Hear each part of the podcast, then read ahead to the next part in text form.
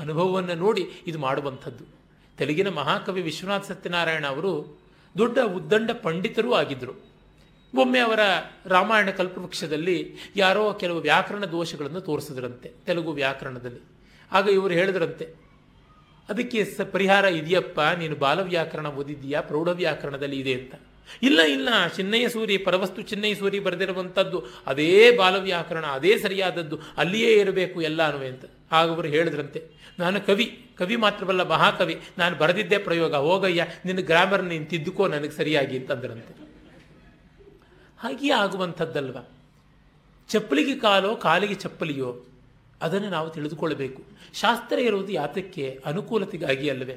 ಅದು ಬಿಟ್ಟು ಮತ್ತೆ ಯಾವುದಕ್ಕೂ ಇಲ್ಲ. ನಮ್ಮ ಎಸ್ ಆರ್ ರಾಮಸ್ವಾಮಿಯವರು ಒಂದು ಕಡೆ ಬರೆದಿದ್ದಾರೆ, ಹಿಂದೆ ಹೇಳಿದ್ದೆ ಅಂತ ಅನ್ಸುತ್ತೆ, ಆದರೂ ಹೇಳಿಬಿಡ್ತೀನಿ. ಮೈಸೂರಿನಲ್ಲಿ ವ್ಯಧಿಕರಣಂ ವೆಂಕಟರಾಮ ಶಾಸ್ತ್ರಿಗಳು ಅಂತ ದೊಡ್ಡ ವಿದ್ವಾಂಸರಿದ್ದರು ಬೇಕಾದಷ್ಟು ವಿಶೇಷ ವಿಷಯಗಳನ್ನೆಲ್ಲ ತಿಳ್ಕೊಂಡಿದ್ದಂಥವ್ರು. ಅವ್ರ ಹತ್ತಿರಕ್ಕೆ ಒಮ್ಮೆ ಬಂದು, ಯಾರೋ, ನಾನು ಶ್ರಾದ್ದವನ್ನು ಮಾಡೋ ದಿವಸ ಮಿಸ್ ಆಗಿಬಿಡ್ತು, ಈಗೇನು ಮಾಡಲಿ? ಅಂತಂದ್ರಂತೆ. ಏನೋ ತೊಂದರೆ ಇಲ್ಲಪ್ಪ, ಮುಂದಿನ ಅಮಾವಾಸ್ಯೆಗೆ ಮಾಡಿಬಿಡು, ಅಂತಂದ್ರಂತೆ. ಆಗ ಇನ್ನು ಕೆಲವು ಪಂಡಿತರಿದ್ದರು. ಅವರು ಹೋದ ಮೇಲಿಂದ ಅದು ಹೇಗೆ ಸಾಧ್ಯವಾಗುತ್ತೆ? ಅದು ತೊಡಕಲ್ವಾ ಅಂತ. ನೋಡಿ, ನಾನು ಎರಡೂ ಕಡೆಯಲ್ಲಿಯೂ ವಾದ ಮಾಡಿ ಸರಿ ಅಂತ ಎರಡನ್ನೂ ತೋರಿಸಬಲ್ಲೆ. ಶ್ರಾದ್ದವನ್ನು ತಪ್ಪಿ ಹೋದರೆ ಅಮಾವಾಸ್ಯೆ ದಿವಸ ಮಾಡಬಹುದು ಅಂತಲೂ ಹೇಳಬಲ್ಲೆ, ಅಥವಾ ಮಾಡಕೂಡದು ಅಂತಲೂ ಶಾಸ್ತ್ರ ತೋರಿಸಬಲ್ಲೆ. ಎರಡಕ್ಕೂ ಇದೆ. ಮುಖ್ಯ ಶಾಸ್ತ್ರದ ತಾತ್ಪರ್ಯ ಸಮಾಧಾನ ಅಲ್ವೇ. ನೀವು ಅವನಿಗೆ ಕನ್ಫ್ಯೂಸ್ ಮಾಡಿ ಕಳಿಸ್ಬಿಟ್ರೆ ಆಗುವಂಥದ್ದು ಏನು ಅಂತ. ತುಂಬ ಜನ ಆ ರೀತಿಯಾಗಿ ಮಾಡಿಬಿಡ್ತಾರೆ. ನಿಂತ್ಕೊಳ್ಳೋಕ್ಕಾಗೋಲ್ಲ ಕೂತ್ಕೊಳ್ಳೋಕ್ಕಾಗೋಲ್ಲ ಆ ಥರ ಮಾಡಿಸ್ಬಿಡ್ತಾರೆ.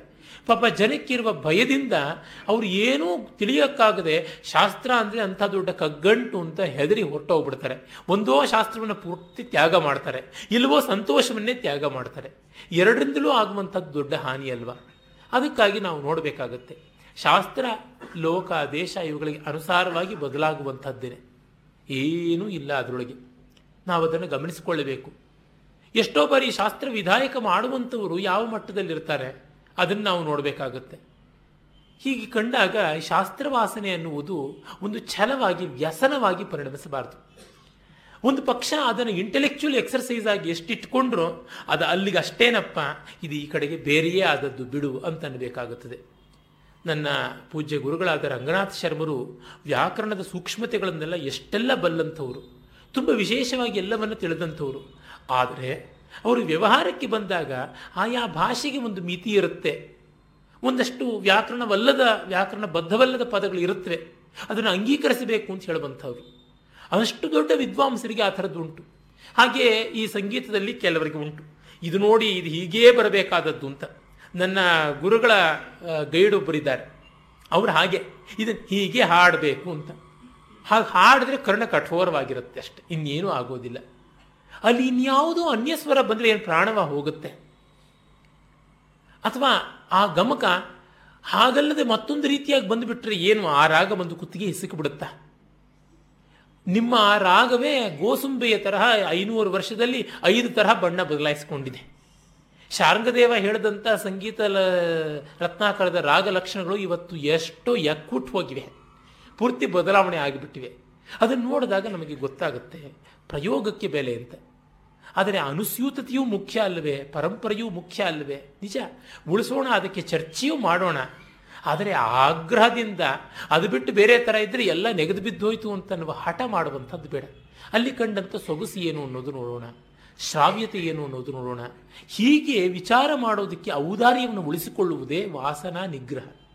ವಾಸನೆಗಳನ್ನು ಮೀರುವುದು ಏನು ಅಂತಂದರೆ ವಾಸ್ತವವನ್ನು, ಅನುಭವವನ್ನು ಕಂಡು ಔದಾರ್ಯವನ್ನು ಬಳಸಿಕೊಳ್ಳುವಂಥದ್ದು. ಆಂಧ್ರಶಂಸ್ಯವೇ ಸಕಲ ಶಾಸ್ತ್ರಗಳ ತಾತ್ಪರ್ಯ ಅನ್ನುವುದು ಆಚಾರ್ಯರ ಅಭಿಪ್ರಾಯ. ಹೀಗೆ ವಾಸನೆಯನ್ನು ಮೀರಿದಾಗ ಡಿ ವಿ ಜಿಯವರು ಹೇಳ್ತಾರೆ, ಪಾಶಗಳು ಹೊರಗೆ, ಕೊಂಡಿಗಳು ನಮ್ಮೊಳಗೆ, ವಾಸನಾಕ್ಷಯ ಮೋಕ್ಷ ಮಂಕುತಿಮ್ಮ ಅಂತ.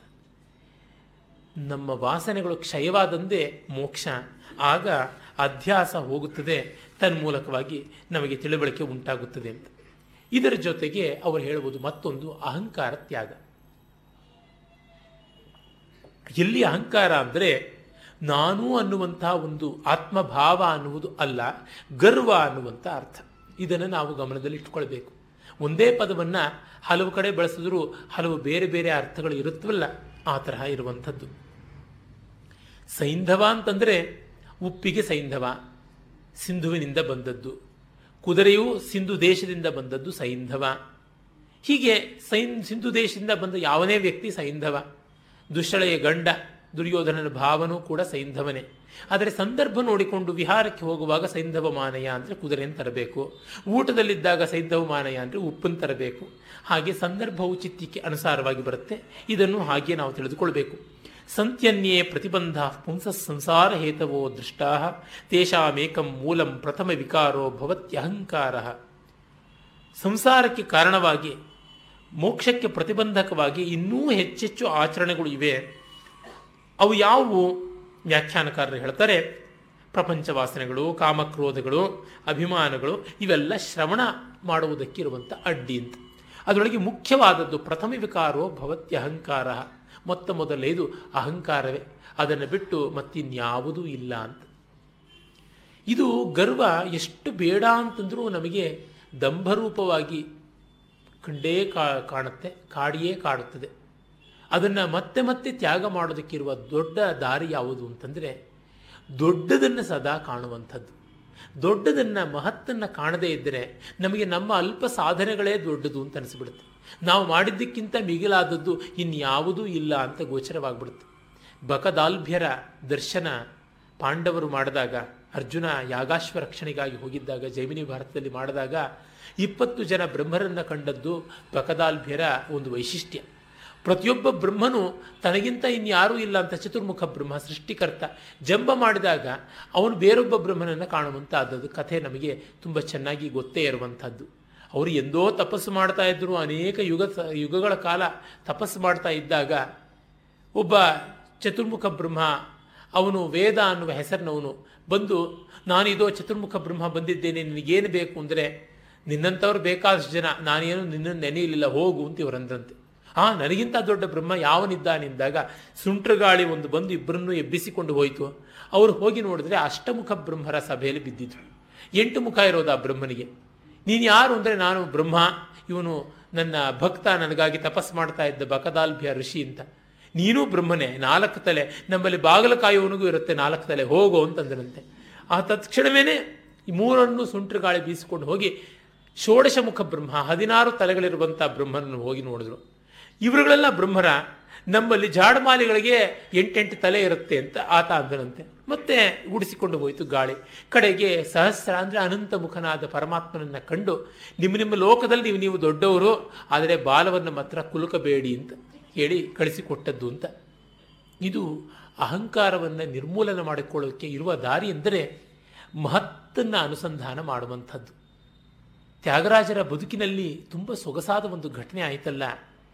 ಆ ಒಂದು ಘಟನೆಯಿಂದಾಗಿ ಅವರು ಎಂದರೋ ಮಹಾನುಭಾವರು ಅನ್ನುವಂತಹ ಶ್ರೀರಾಗದ ಅದ್ಭುತವಾದಂತಹ ಆ ಘನರಾಗ ಪಂಚಕದ ಒಂದು ರಚನೆಯನ್ನು ಮಾಡಿದ್ದು ಅಂತ ನಮಗೆ ಕರ್ಣಾಕರ್ಣಿಕೆಯಾಗಿ ಬಂದಂತಹ ಐತಿಹ್ಯ. ಗೋವಿಂದ ಮಾನಾರ್ ಅಂತ ಒಬ್ಬ ಗಾಯಕರಿದ್ದರಂತೆ ಅವರಿಗೆ ಷಟ್ಕಾಲ ಚಕ್ರವರ್ತಿ ಅಂತ ಕರಿತಾ ಇದ್ರು. ಷಟ್ಕಾಲ ಗೋವಿಂದ ಮಾನಾರ್ ಅಂತಲೇ ಹೇಳ್ತಾ ಇದ್ರು. ಹಾಗಾಗಿ ಅವರ ತಂಬೂರಿಯ ಮೇಲೆ ಒಂದು ಬಂಗಾರದ ಪತಾಕಿಯನ್ನೇ ಸಿಕ್ಕಿಸಿದ್ರಂತೆ. ಅವರು ಆರು ಕಾಲಗಳಲ್ಲಿ ಹಾಡ್ತಾ ಇದ್ರು ಅಂತ. ಸಾಮಾನ್ಯ ಎರಡು ಕಾಲದಲ್ಲಿ ವರ್ಣ ಹಾಡುವಷ್ಟೊತ್ತಿಗೇನೆ ಏದುಸಿರು ಬರುತ್ತೆ. ಇನ್ನು ಅದನ್ನು ಮೂರು ಕಾಲದಲ್ಲಿ ಹೇಳೋದು ಸಾಕಷ್ಟು ಕಷ್ಟ. ಆಮೇಲೆ ಇನ್ನು ಮೂರು ಕಾಲದಲ್ಲಿ ಹೇಳೋದು ಅಂದರೆ ತುಂಬ ಕಷ್ಟ. ನಾನು ಪದ್ಮಾ ಸುಬ್ರಹ್ಮಣ್ಯಂ ಅವರು ಆರು ಕಾಲಗಳಲ್ಲಿ ವರ್ಣವನ್ನು ನೃತ್ಯ ಮಾಡುವುದನ್ನು ನೋಡಿದ್ದೀನಿ. ಷಟ್ಕಾಲಗಳಲ್ಲಿ ನೃತ್ಯ ಮಾಡುವುದನ್ನು ನೋಡಿದ್ದೀನಿ ಆಕೆ.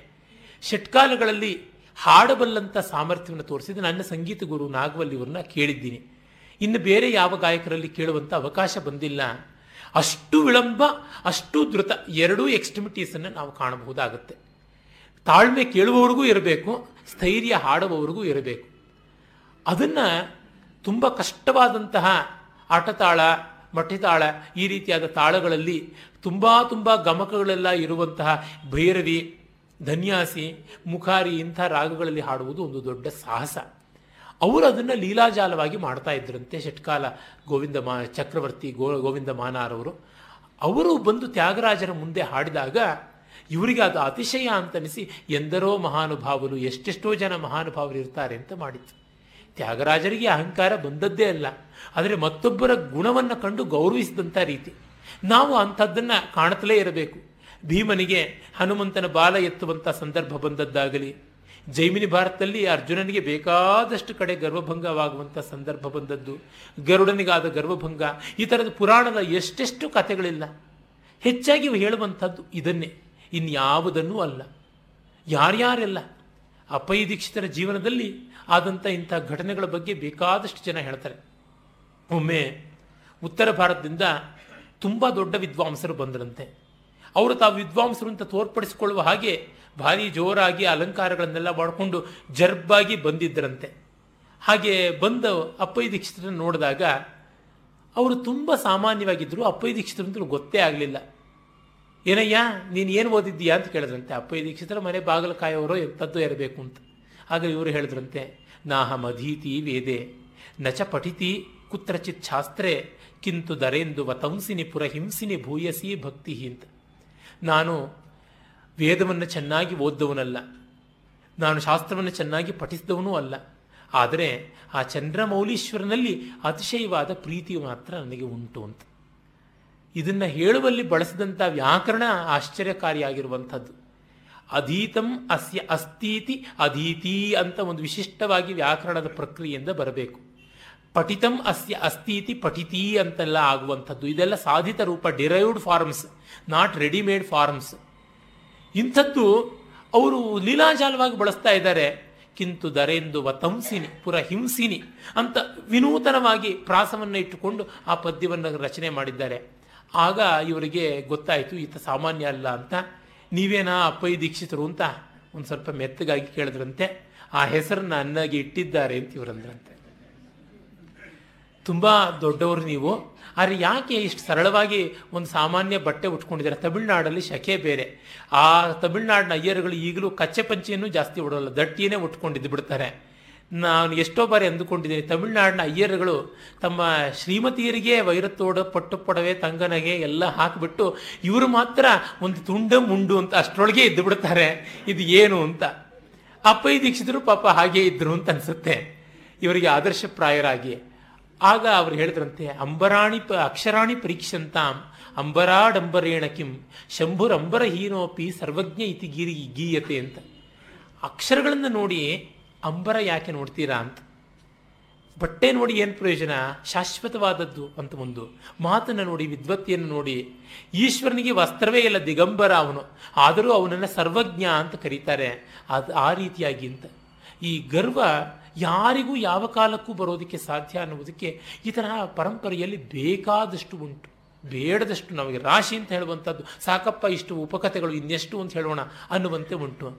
ಆದರೂ ಜನಕ್ಕೆ ಮಾತ್ರ ಗರ್ವ ಹೋಗಿಯೇ ಇಲ್ಲ. ಕಾರಣ, ಆಯಾ ಗ್ರಾಮದಲ್ಲಿ ಅವರವರ ಅಹಂ ಬ್ರಹ್ಮಾಸ್ಮಿಗಳಾಗಿರ್ತಾರೆ. ಆಯಾ ಮನೆಗಳಲ್ಲಿ ಅವರವರ ಅಹಂ ಬ್ರಹ್ಮಾಸ್ಮಿ ಆಗಿರುವಂಥದ್ದು. ನನ್ನ ಮನೆಯ ಪಕ್ಕ ಒಬ್ಬರಿದ್ದರು ಅವರಿಗೆ ಅವರ ಮಗನ ಬಗ್ಗೆ ಎಣೆಯಿಲ್ಲದ ಅಭಿಮಾನ. ಕಾರಣ ಏನಂದರೆ ಅವರ ಕುಟುಂಬಕ್ಕೆ ಅವನು ಫಸ್ಟ್ ಗ್ರಾಜ್ಯುಯೇಟ್ ಅಂತ. ಇನ್ನೊಂದು ನಾನು ನೋಡಿದ್ದೆ, ಅದು ನನ್ನ ಗೆಳೆಯರ ಹತ್ರ ಎಲ್ಲ ಹೇಳಿಕೊಂಡು ಸಂತೋಷ ಪಟ್ಟಿದ್ದೀನಿ ಭಾರತ ರತ್ನ ನೊಬೆಲ್ ಪ್ರಶಸ್ತಿ ವಿಜೇತ ಅಪ್ಪಟ ಭಾರತೀಯರು ಸಿ ವಿ ರಾಮನ್. ಅವರ ಮನೆಯ ಮೇಲೆ ಸಿ ವಿ ರಾಮನ್ ಅಂತ ಅಷ್ಟೇ ಇದೆ. ಹಿಂದೆ ಮುಂದೆ ಯಾವ ಉಪಾಧಿಗಳು ಇಲ್ಲದೆ ಇರುವಂಥ ಬೋರ್ಡ್, ಪಂಚವಟಿ. ನಾನು ಓದಿದ college M E S college ಪಕ್ಕವೇ ಅವರ ಮನೆ. ಅವ್ರನ್ನ ಸಶರೀರವಾಗಿ ನೋಡೋ ಸೌಭಾಗ್ಯ ನಂಗೆ ಬರಲಿಲ್ಲ.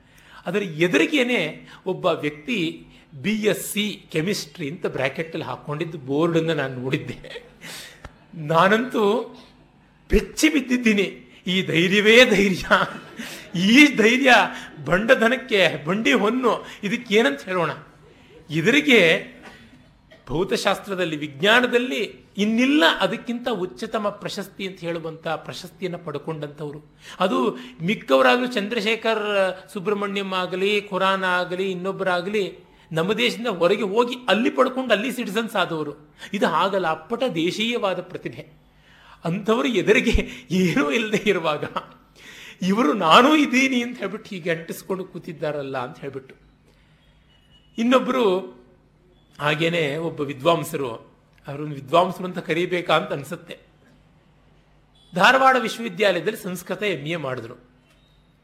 ಅವರು ಪ್ರಗಲ್ಭರಾದಂತಹ ಅಪರ ಆನಂದವರ್ಧನ, ಅಭಿನವ ಆನಂದವರ್ಧನ ಅಂತಲೇ ಪ್ರಸಿದ್ಧಿಯಾದಂತಹ ಪೂಜ್ಯರಾದ ಡಾಕ್ಟರ್ ಕೆ ಕೃಷ್ಣಮೂರ್ತಿಯವರ ಶಿಷ್ಯರು.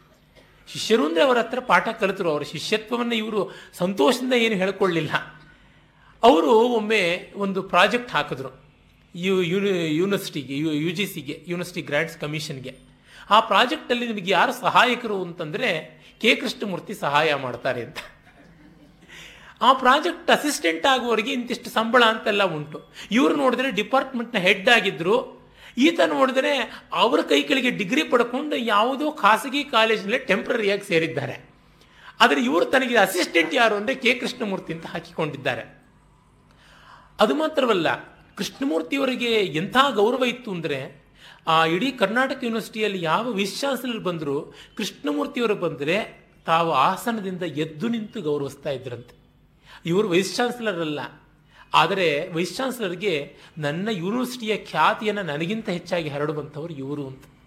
ನಾನು ಎಷ್ಟೋ ಜನ ವಿದೇಶಿ ವಿದ್ವಾಂಸರು, ಕೆ ಕೃಷ್ಣಮೂರ್ತಿ ಅವರ ರೀಡಿಂಗ್ಸನ್ನು ನಾವು ಬಲ್ಲವು, ಅವರ ಪುಸ್ತಕ ನಾವು ಓದಿದ್ದೀವಿ, ಅದು ನಮಗೆ ಗೊತ್ತು ಅಂತ ಹೇಳಿ ಹೆಮ್ಮೆ ಪಡುವಂಥದ್ದು ನಾನು ಕಂಡಿದ್ದೀನಿ. ಕೃಷ್ಣಮೂರ್ತಿ ಅಂದರೆ ಅಥಾರಿಟಿ ಇನ್ ಇಂಡಿಯನ್ ಇನ್ಸ್ಥೆಟಿಕ್ಸ್ ಅಂತ ಇದ್ದಂಥವ್ರು. ಅಂಥವರನ್ನು ಇವರು ಹಾಗಂತ ಹಾಕ್ಕೊಂಡಿದ್ದಾರೆ. ಆದರೆ ಅದರಿಂದಲೂ ಸಮಸ್ಯೆ ಎಲ್ಲ ಬಂದಿದ್ದು ಯು ಜಿ ಸಿನವರು ಕೃಷ್ಣಮೂರ್ತಿ ಈಗಾಗಲೇ ಒಂದು ಕಡೆ ಪ್ರೊಫೆಸರ್ ಅಂಡ್ ಹೆಡ್ ಆಗಿದ್ದಾರೆ ಯೂನಿವರ್ಸಿಟಿ ಸಂಬಳ ತಿಂತಿದ್ದಾರೆ. ಈ ಒಂದು ಅಸಿಸ್ಟೆನ್ಸ್ನ ಸಂಬಳವನ್ನು ಹೇಗೆ ತಿನ್ನೋದಕ್ಕೆ ಸಾಧ್ಯ ಅಂತ ಅವರಿಗೆ ಕೊಯ್ರಿ ಕಳಿಸೋದಂತೆ. ಆಮೇಲೆ ಇದೆಲ್ಲ ಬಟಾ ಬಯಲಾಯಿತು.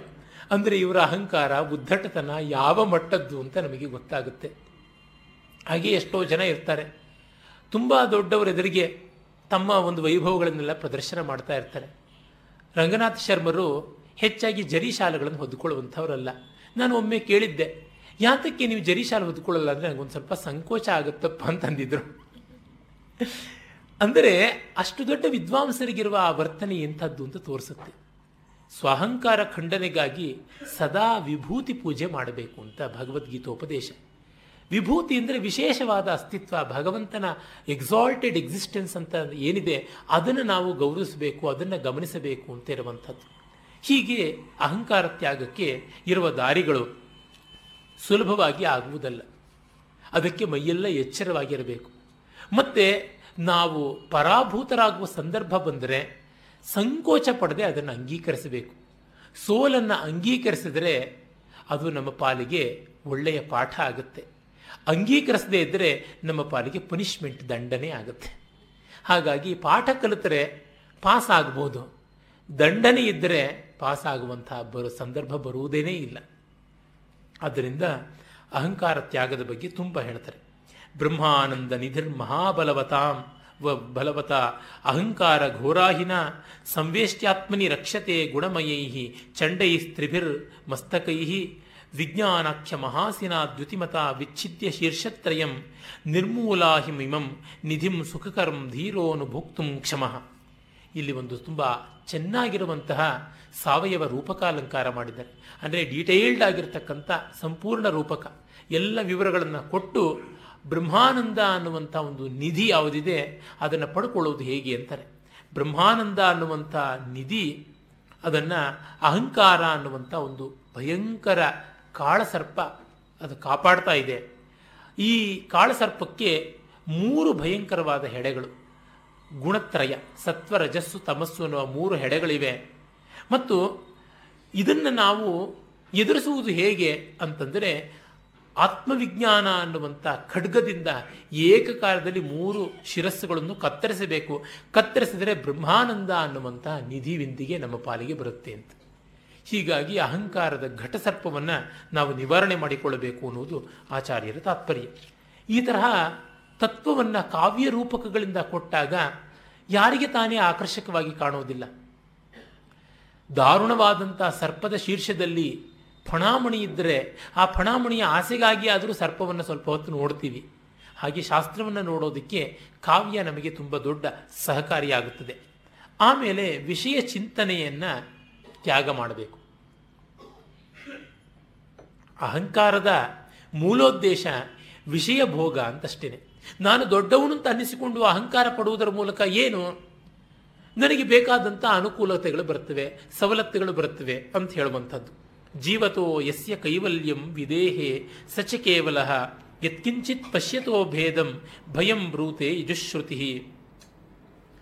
ನಾವು ವಿಷಯ ಚಿಂತನೆಯನ್ನು ಬಿಡುವುದು ಯಾವಾಗ ಅಂತಂದರೆ ಮೃತ್ಯು ಭೀತಿ ಬಿಟ್ಟಾಗ. ಅಲ್ಲಿಯವರೆಗೂ ಇದ್ದದ್ದೇ. ಇನ್ನು ಸತ್ತ ಮೇಲೆ ನಮಗಿದು ಇರೋದಿಲ್ಲ ಅಂತ ಹೇಳ್ಕೊಂಡೇನೆ ಅದರ ಬಗ್ಗೆ ಹೆಚ್ಚೆಚ್ಚು ಅಂಟಿಸಿಕೊಳ್ಳುವುದಾಗುತ್ತೆ. ಹಾಗಾಗಿ ವಿಷಯ ವಾಸನೆಗಳನ್ನು ಬಿಡುವುದಕ್ಕೆ ಸಾವನ್ನ ಮೀರುವಂತಹ ಒಂದು ಭಾವನೆಯೇ ಹೆಚ್ಚು ಪ್ರಯೋಜನಕಾರಿಯಾದದ್ದು ಅಂತ ಹೇಳ್ತಾರೆ. ಅದಾದ ಮೇಲೆ ಆಚಾರ್ಯರು ಸಮಾಧಿ ನಿಷ್ಠೆಯ ಬಗ್ಗೆ ಮಾತಾಡ್ತಾರೆ. ಈ ಸಂದರ್ಭದಲ್ಲಿ ಒಂದು ಮಾತು ಯೋಗಶಾಸ್ತ್ರಗಳಲ್ಲಿ ಅಷ್ಟಾಂಗ ಯೋಗದ ಅಷ್ಟಮ ಸ್ತರ ಸಮಾಧಿ ಯಮ ನಿಯಮ ಆಸನ, ಪ್ರಾಣಾಯಾಮ, ಪ್ರತ್ಯಾಹಾರ, ಧ್ಯಾನ, ಧಾರಣ, ಸಮಾಧಿ ಅಂತ ನಾವು ಕೇಳಬಲ್ಲೆವು. ಅಲ್ಲಿ ಸಮಾಧಿ ಅಂತನ್ನುವುದಕ್ಕೆ ಯೋಗಶಾಸ್ತ್ರದಲ್ಲಿ ಇರುವಂಥ ಅರ್ಥ ಬೇರೆ, ವೇದಾಂತದಲ್ಲಿ ಇರುವಂಥದ್ದು ಬೇರೆ ಅಂತ ತತ್ವವಿದರ ಅಭಿಪ್ರಾಯ. ಆದರೆ ಯೋಗಶಾಸ್ತ್ರದ ಸಮಾಧಿ ತತ್ವಶಾಸ್ತ್ರದ ಸಮಾಧಿಗೆ ವಿರುದ್ಧ ಮಾತ್ರ ಅಲ್ಲ. ಪೂರಕವಾದದ್ದು ಅನ್ನುವುದನ್ನು ನಾವು ನೋಡಬೇಕಾಗುತ್ತೆ. ಕಾರಣ, ಎಲ್ಲ ಶಾಸ್ತ್ರಗಳು ಪೂರಕವೇ. ಮೋಕ್ಷಶಾಸ್ತ್ರಕ್ಕೆ ಪೂರ್ಣ ವಿರುದ್ಧ ಅಂತ ಅನಿಸುವಂಥ ಕಾಮಶಾಸ್ತ್ರವೂ ಕೂಡ ಪೂರಕವೇ ಆಗಿರುವಂಥದ್ದು. ಕಾರಣ, ನಮಗೆ ಬಯಕೆಗಳ ಸ್ವರೂಪ ಏನು ಅನ್ನೋದು ಚೆನ್ನಾಗಿ ತಿಳ್ಕೊಳ್ಳದೇ ಇದ್ದರೆ ಅದನ್ನು ಮೀರುವುದಕ್ಕೆ ಬೇಕಾದ ಟೆಕ್ನಿಕ್ ಸಿಗುವುದಿಲ್ಲ. ಹಾಗಾಗಿ ಅದೂ ಕೂಡ ಪೂರಕವೇ ಆಗುವಂಥದ್ದು. ಯಾವುದೂ ಕೂಡ ವಿರುದ್ಧವಾಗುವಂಥದ್ದಲ್ಲ. ಬ್ರಹ್ಮದ ದೃಷ್ಟಿಯಿಂದ ಕಂಡಾಗ ಮೋಕ್ಷಶಾಸ್ತ್ರದ ದೃಷ್ಟಿಯಿಂದ ಕಂಡಾಗ ಎಲ್ಲವೂ ಸಮನ್ವಿತವಾಗುತ್ತವೆ. ಹಾಗಾಗಿ ಯೋಗಶಾಸ್ತ್ರ ಕೂಡ ವೇದಾಂತ ಶಾಸ್ತ್ರಕ್ಕೆ ಬಹಳ ಒಳ್ಳೆ ಪೂರಕವಾದಂಥ ಸಾಧನಶಾಸ್ತ್ರ. ಆದರೆ ಇಲ್ಲಿ ಸಮಾಧಿ ಅಂತ ಹೇಳುವಂಥದ್ದು ನಿರ್ವಿಕಲ್ಪವಾದಂಥ ಸಮಾಧಿ ಅಂತ ಯೋಗಶಾಸ್ತ್ರದಲ್ಲಿ ಹೇಳ್ತಾರಲ್ಲ, ಅದರ ಅತ್ಯುನ್ನತವಾದ ರೂಪ. ಸರ್ವಾತ್ಮನ ಬಂಧ ವಿಮುಕ್ತಿ ಹೇತು ಸರ್ವಾತ್ಮ ಭಾವಾನ್ ನಪರೋಸ್ತಿ ಪರೋಸ್ತಿ ಕಶ್ಚಿತ್ ದೃಶ್ಯಾಗ್ರಹೇ ಸತ್ಯುಪಪದ್ಯತೆಸೌ ಸರ್ವಾತ್ಮ ಭಾವೋಸ್ಯ ಸದಾತ್ಮನಿಷ್ಠಯ ಈ ಸಮಾಧಿ ಎನ್ನುವುದು ಸರ್ವಾತ್ಮ ಭಾವಕ್ಕಿಂತ ಬೇರೆ ಅಲ್ಲ. ಮತ್ತೆ ಅದು ದೃಶ್ಯ ಪ್ರಪಂಚವನ್ನು ಕರಗಿಸಿಕೊಂಡಲ್ಲದೆ ಸಿಗುವುದಿಲ್ಲ ಅಂತ. ಏನದು? ಅಂದರೆ ನಾವು ಸರ್ವಾತ್ಮ ಭಾವ ಮಾಡುವುದು ಅಂದರೆ ಎಲ್ಲವನ್ನ ಕೂಡ ಸಮಾನವಾದ ದೃಷ್ಟಿಯಿಂದ ಕಾಣುವುದು ಅನ್ನೋ ತಕ್ಷಣ ಸಮಾನವಾಗಿ ಟ್ರೀಟ್ಮೆಂಟ್ ಕೊಡುವುದು ಅಂತ ಅಲ್ಲ. ಪಂಡಿತ ಸಮದರ್ಶಿನಃ ಅಂತ ಇದೆಯೇ ಹೊರತು ಸಮಕರ್ಮಿಣಃ, ಸಮವರ್ತಿನಃ ಅಂತ ಭಗವದ್ಗೀತೆಯಲ್ಲಿ ಇಲ್ಲ. ನಾವು ಸಮವಾಗಿ ವರ್ತಿಸೋದಕ್ಕೆ ಹೋದರೆ ಪ್ರಳಯವೇ ಆಗಿಬಿಡುತ್ತೆ. ಅವರ ಇಂಗಿತವನ್ನು ತಿಳಿದು, ಆಂತರ್ಯವನ್ನು ತಿಳಿದು ಅದರಲ್ಲಿ ಸಮತ್ವವನ್ನು ಕಾಪಾಡಿಕೊಳ್ಳಬೇಕು ಅಂತ. ಹೀಗೆ ಮಾಡುವಾಗ ನಮಗೆ ಸರ್ವಾತ್ಮ ಭಾವ ತಾನೇ ತಾನಾಗಿ ಸಿದ್ಧವಾಗುತ್ತದೆ ಅಂತ. ಸರ್ವಾತ್ಮ ಭಾವ ಅಂದರೆ ಪ್ರತಿಯೊಬ್ಬರಿಗೂ ನೆಮ್ಮದಿಯಾಗುವಂಥದ್ದು ನೋಡಬೇಕು ಅಂತ. ಆದರೆ ಒಬ್ಬೊಬ್ಬರ ನೆಮ್ಮದಿ ಒಂದೊಂದು ರೀತಿಯಲ್ಲಿ ಇರುತ್ತೆ. ಅದನ್ನು ನಾವು ಕಾಣಬೇಕು. ಮತ್ತು ಆ ನೆಮ್ಮದಿ ಇನ್ನೆಷ್ಟು ಜನಕ್ಕೆ ತೊಂದರೆ ತಂದು ಕೊಡುತ್ತೆ ಅನ್ನೋದನ್ನು ಗಮನಿಸಬೇಕು. ಆವಾಗ ಒಂದು ಸಮನ್ವಯ ಧರ್ಮದ ದೃಷ್ಟಿಯಿಂದ ಸಿದ್ಧವಾಗಿಯೇ ಆಗುತ್ತದೆ. ಮತ್ತೆ ಅವರು ನೆಮ್ಮದಿ ಅಂತ ಅಂದುಕೊಂಡವರು ಅವರಿಗೆ ತಕ್ಷಣವೇ ಅವರಿಗೆ ನೆಮ್ಮದಿ ಅಂತ ಅವರಂದುಕೊಂಡದ್ದು ಯಾವ ಮಟ್ಟಕ್ಕೆ ಅಪಾಯ ಅನ್ನೋದರ ತಿಳುವಳಿಕೆಯೂ ಇರಬೇಕಾಗುತ್ತೆ. ಯಾರೋ ಒಬ್ಬ ಕುಡುಕ ಹೇಳ್ತಾನೆ, ನನಗೆ ದಿವಸಕ್ಕೆ ಒಂದು ಹತ್ತು ಬಾರಿ ಕುಡಿದ್ರೇನೆ ನೆಮ್ಮದಿ ಅಂತಂದರೆ ಅವನ ಆರೋಗ್ಯ ಏನಾಗಬೇಕು? ಹಾಗಾಗಿ ನೋಡಬೇಕು. ಆದರೆ ಅವನಿಗೆ ಕುಡಿತ ಅನ್ನೋದು ನಿಲ್ಲಿಸಿಬಿಟ್ರೆ ಬದುಕೋಕ್ಕೆ ಆಗೋದಿಲ್ಲ ವಿಡ್ರಾಯಲ್ ಸಿಂಡ್ರೋಮ್ ಇದೆ ಅಂತಂದರೆ ಆಗ ಸ್ವಲ್ಪ ಕುಡಿಸಲೂ ಬೇಕಾಗುತ್ತದೆ. ಇದನ್ನೆಲ್ಲ ನೋಡಿ ತಿಳ್ಕೊಂಡಿರಬೇಕಾಗುತ್ತೆ ಅಂದರೆ ವೇದಾಂತಿ ಆದವನು ಎಷ್ಟು ವ್ಯವಹಾರ ಚತುರನೂ ಆಗಿರಬೇಕು ಅಂತ ಗೊತ್ತಾಗುತ್ತೆ. ಸರ್ವಾತ್ಮ ಭಾವದಲ್ಲಿ ಇದೆಲ್ಲ ಅಡಕವಾಗುತ್ತೆ. ಸುಮ್ಮನೆ ಸರ್ವಂ ಕಲ್ವಿದಂ ಬ್ರಹ್ಮ ಅಂತ ಭಜನೆ ಮಾಡಿಬಿಟ್ರೆ ಸರ್ವಾತ್ಮ ಭಾವ ಬರುವುದು ಅಲ್ಲವೇ ಅಲ್ಲ. ಪ್ರತಿಯೊಬ್ಬರಿಗೂ ಏನೇನು ಬೇಕು, ಎಂತೆಂಥದ್ದಾಗಬೇಕು ಅನ್ನುವುದನ್ನೆಲ್ಲ ಕಾಣಬೇಕಾಗುತ್ತೆ. ಕೆಲವರು ಅಷ್ಟನ್ನು ಅಷ್ಟು ಚೆನ್ನಾಗಿ ಮಾಡ್ತಾ ಇರ್ತಾರೆ. ನನ್ನ ಪರಿಚಯ ವಲಯಕ್ಕೆ ಬಂದ, ಈಚೆಗೆ ಬಂದಂಥ ಒಬ್ಬ ವ್ಯಕ್ತಿಯನ್ನು ನೋಡಿದರೆ ನನಗೆ ಹಾಗನ್ಸುತ್ತೆ. ಅವರು, ಎಷ್ಟು ಎಲ್ಲರನ್ನೂ ಕೂಡ ಒಂದು ಕಾರ್ಯಕ್ರಮ ಅಂತ ನಿರ್ವಾಹ ಮಾಡುವಾಗ ಹತ್ತು ಜನ ಹತ್ತು ಬೇಡಿಕೆ ಇಟ್ಟರೆ ಆ ಬೇಡಿಕೆಗಳನ್ನು ಯುಕ್ತಾಯುಕ್ತವಾಗಿ ಗ್ರಹಿಸಿ ನಿರ್ವಾಹ ಮಾಡುವುದಕ್ಕೆ ನೋಡುವಂಥದ್ದು, ತನಗೆ ಎಷ್ಟೂ ಕಷ್ಟ ಅಲ್ಲ ಅಂತ ಭಾವಿಸಿಕೊಂಡು ನೋಡುವಂಥದ್ದು ಮಾಡುವುದನ್ನು ಕಂಡಾಗ ಇದು ಸರ್ವಾತ್ಮ ಭಾವ ಅಂತ ಅನಿಸುತ್ತೆ. ಅಂದರೆ ಪ್ರತಿಯೊಂದಕ್ಕೂ ಸ್ಪಂದಿಸುವಂಥದ್ದು, ಪ್ರತಿಯೊಂದಕ್ಕೂ ಯುಕ್ತವಾಗಿ ಸ್ಪಂದಿಸುವಂಥದ್ದು, ಪ್ರತಿಯೊಂದು ಪರಿಣಾಮ ರಮಣೀಯವಾಗುವಂತೆ ಸ್ಪಂದಿಸುವಂಥದ್ದು ಇದು ಸರ್ವಾತ್ಮ ಭಾವ. ಇದು ತುಂಬ ದೊಡ್ಡ ತಪಸ್ಸು. ಮತ್ತು ದೃಶ್ಯ ಪ್ರಪಂಚದ ಕಡೆಗೆ ಕೂಡಿದ ಮಟ್ಟಿಗೂ ವಿಮುಖರಾಗುವಂಥದ್ದು. ಅಂದರೆ ದೃಶ್ಯವನ್ನು ಕಾಣದೆ ದರ್ಶನದಲ್ಲಿಯೇ, ದೃಕ್ಕಿನಲ್ಲಿಯೇ ನೆಲವ, ನೆಲೆಯಾಗುವಂಥದ್ದು. ಅದನ್ನು ಮುಂದೆ ಹೇಳ್ತಾರೆ. ದೃಶ್ಯಸ್ಯಾಗ್ರಹಣಂ ಕಥಂನು ಘಟತೆ ದೇಹಾತ್ಮನ ತಿಷ್ಠತೋ ಬಾಹ್ಯಾರ್ಥಾನುಭವ ಪ್ರಸಕ್ತ ಮನಸಃ ತತ್ತತ್ ಕ್ರಿಯಾಂ ಕುರ್ವತಃ ಸನ್ಯಸ್ತಾಖಿಲ ಧರ್ಮ ಕರ್ಮ ವಿಷಯೈರ್ ನಿತ್ಯಾತ್ಮ ನಿಷ್ಠಾಪರೈ ತತ್ವಜ್ಞ ಕರಣೀಯಮಾತ್ಮನಿ ಸದಾ ನಂದೇಚ್ಛುಭಿರ್ಯತ್ನತಃ ಅಂತ. ದೇಹವೇ ತಾನು ಅಂತನ್ನುವಂಥ ಭಾವದಿಂದ ಇದ್ದು ಎಲ್ಲ ಕಾಲದಲ್ಲಿ ಹೊರಗೇ ಇದ್ದು ದೃಶ್ಯವನ್ನೇ ನೋಡ್ತಾ ಇದ್ದವನಿಗೆ ಹೇಗೆ ತಾನೇ ದೃಶ್ಯವನ್ನು ಕೈ ಬಿಡೋಕ್ಕಾಗತ್ತೆ? ಅದರಿಂದ ದೃಶ್ಯದಲ್ಲಿ ಅಂಟಿಕೊಳ್ಳುವ ಇಂದ್ರಿಯಗಳನ್ನು ಒಳಗೆ ತಿರುಗಿಸ್ತಾ ದೃಕ್ಕಿನ ಕಡೆಗೆ ಅಂದರೆ ಪ್ರಮಾತ್ರ ನಿಷ್ಠತೆಗೆ ಬರಬೇಕು. ಪ್ರಮೇಯ ನಿಷ್ಠತೆಯ ಕಡೆಗೆ ಅಲ್ಲ ಅಂತ ಹೇಳಿಬಿಟ್ಟು.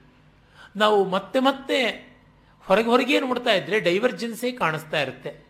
ಒಳಗೊಳಗೆ ನೋಡಿದಾಗ ಮಾತ್ರ ಕನ್ವರ್ಜೆನ್ಸ್ ಬರುವಂಥದ್ದು. ಆ ಕನ್ವರ್ಜೆನ್ಸ್ ಬಂದಾಗಲೇ ನಮಗೆ ನೆಮ್ಮದಿ ಉಂಟಾಗುವುದು. ಎಷ್ಟೋ ಬಾರಿ ನಮಗೆ ಯೋಚನೆ ಮಾಡ್ತಾ ಇದ್ದಾಗ ತುಂಬ ಗೊಂದಲ ಉಂಟಾಗುತ್ತೆ. ಕಾರಣ ಏನು ಅಂದರೆ ವ್ಯವಹಾರದ ಡೈಮೆನ್ಷನ್ನಲ್ಲಿಯೇ ನಾವು ಯೋಚನೆ ಮಾಡ್ತಾ ಇದ್ದೀವಿ. ಪರಮಾರ್ಥದ ಡೈಮೆನ್ಷನ್ನಲ್ಲಿ ಅಲ್ಲ ಅಂತ ಹೇಳ್ಬಿಟ್ಟು. ನಾವು ಈ ಪ್ರಪಂಚದ ಗತಿ ಏನು? ಎಲ್ಲರೂ ಕೆಟ್ಟವರಾಗ್ಬಿಟ್ರೆ ಏನು? ಏನಾಗ್ಬಿಡುತ್ತೆ? ನೋಡಿ, ಕನ್ನಡ ಸತ್ತೋಗ್ಬಿಡ್ತಾ ಇದೆ, ಸಂಸ್ಕೃತ ಸತ್ತೇ ಹೋಗ್ಬಿಟ್ಟಿದೆ, ಭಾರತೀಯ ಸಂಸ್ಕೃತಿ ನೆಗೆದು ಬಿದ್ದು ಹೋಗ್ಬಿಟ್ಟಿದೆ, ಏನು ಗತಿ ಅಂತೆಲ್ಲ ಯೋಚನೆ ಮಾಡಿದ್ರೆ ತುಂಬ ತುಂಬ ಗೊಂದಲ ಕಾಡಿ ನಮಗೆ ಏನು ಮಾಡಬೇಕು ಅಂತ ಗೊತ್ತಾಗದೆ ಮೈ ಪರಿಚಿಕೊಳ್ಳೋ ಥರ ಆಗುತ್ತೆ. ಆಗ ಸ್ವಲ್ಪ ಆ ವಿಷಯಗಳಿಂದ ಹಿಂದಿರುಗಿ ಬಂದು ವಿಷಯ ಕಡೆಗೆ ನೋಡೋಣ, ಯೋಚನೆ ಮಾಡೋಣ. ಆವಾಗ ನಮಗೆ ಗೊತ್ತಾಗುತ್ತೆ. ಏನು? ಸಂಸ್ಕೃತ, ಎಂಥದ್ದು ಭಾಷೆ? ಕನ್ನಡ, ಯಾವುದು ಭಾಷೆ? ಭಾಷೆಗಿರುವಂಥ ಮೂಲ ಪ್ರಯೋಜನ ಏನು? ಭಾಷೆ ಅಂದರೆ ಏನು ಅರ್ಥ? ಹೀಗೆ ಫಿಲಾಸಫೈಸ್ ಮಾಡ್ತಾ ಬರ್ತಿದ್ದಂತೆ ನಮಗೆ ಗೊತ್ತಾಗುತ್ತೆ ಮನಸ್ಸಿನ ಆಲೋಚನೆಯ ಆಯಾಮ ಭಾಷೆ ಅಷ್ಟೆ. ಮತ್ತೆ ಅದರ ಪರಿಶುದ್ಧಿ, ಅದರ ಗುಣ, ಗುಣವತ್ತರತೆ ಇವುಗಳೆಲ್ಲ ಬರುವಂಥದ್ದು. ಹೀಗಾಗಿ ಮನಸ್ಸಿನ ಪರಿಶುದ್ಧಿಯನ್ನು ಮೊದಲು ಕಾಪಾಡಿಕೊಳ್ಳೋದಾದರೆ ತನ್ನಂತೆ ತಾನೇ ಭಾಷೆ ರಿಪೇರಿ ಆಗುತ್ತೆ ಅಂತ. ಆಗ ನಮಗನ್ಸುತ್ತೆ ನಾನು ಪ್ರಪಂಚವನ್ನು ರಿಪೇರಿ ಮಾಡೋಕ್ಕಾಗದೇ ಇದ್ದರೂ ನನ್ನ ಮನಸ್ಸನ್ನು ನಾನು ರಿಪೇರಿ ಮಾಡಿಕೊಂಡ್ರೆ ತಕ್ಕಂಥ ರೀತಿಯಲ್ಲಿ ಒಂದು ಭಾಷೆಯ ವಿಷಯದಲ್ಲಿ, ವ್ಯವಹಾರದ ವಿಷಯದಲ್ಲಿ ಒಂದು ಹದವನ್ನು ಇಟ್ಕೊಳ್ಳೋಕ್ಕಾಗುತ್ತಲ್ಲ ಅಂತ. ಹೀಗಾಗಿ ಸಮಾಜ ಸುಧಾರಕರು ಅಂತ ಅನಿಸಿಕೊಳ್ಳುವವರಿಗೆ ಮೊತ್ತ ಮೊದಲು ಬೇಕಾಗಿರುವುದು ಆತ್ಮ ಸುಧಾರಣೆ ಸ್ವಸುಧಾರಣೆ. ಅದು ಆಗದೇ ಇರೋದ ಕಾರಣದಿಂದಲೇ ಅದು ಸರಿ ಇಲ್ಲ ಇದು ಸರಿ ಇಲ್ಲ ಅದು ತಪ್ಪು, ಇದು ತಪ್ಪು ಅಂತ ಧಗಧಗಿಸಿಕೊಂಡು ಹೋಗಿ, ಉರಿ ಉರಿದುಕೊಂಡು ಹೋಗಿ ಲೋಕವನ್ನು ತಿದ್ದುತ್ತೀವಿ ಅಂತ ಅದರ ನೆಮ್ಮದಿಯನ್ನು ಕೆಡಿಸುವುದಾಗ್ತಾ ಇರುತ್ತೆ. ಹೀಗಾಗಿ ಆ ಒಂದು ಅಹಂಕಾರ ತ್ಯಾಗದ ಮತ್ತೊಂದು ಆಯಾಮವಾಗಿ ಬಂದದ್ದು ವಿಷಯ ನಿರ್ವೃತ್ತಿ. ಅದನ್ನು ಆಚಾರ್ಯರಲ್ಲಿ ಸ್ಪಷ್ಟವಾಗಿ ಹೇಳ್ತಾರೆ. ಮತ್ತೆ ಹಿಂದಿನದನ್ನೇ ಹೇಳ್ತಾರೆ, ಸದಸದ್ವಿವೇಕ ಅನ್ನುವುದನ್ನು ಯಾವ ರೀತಿ ಇಟ್ಕೊಳ್ಬೇಕು ಅಂತ.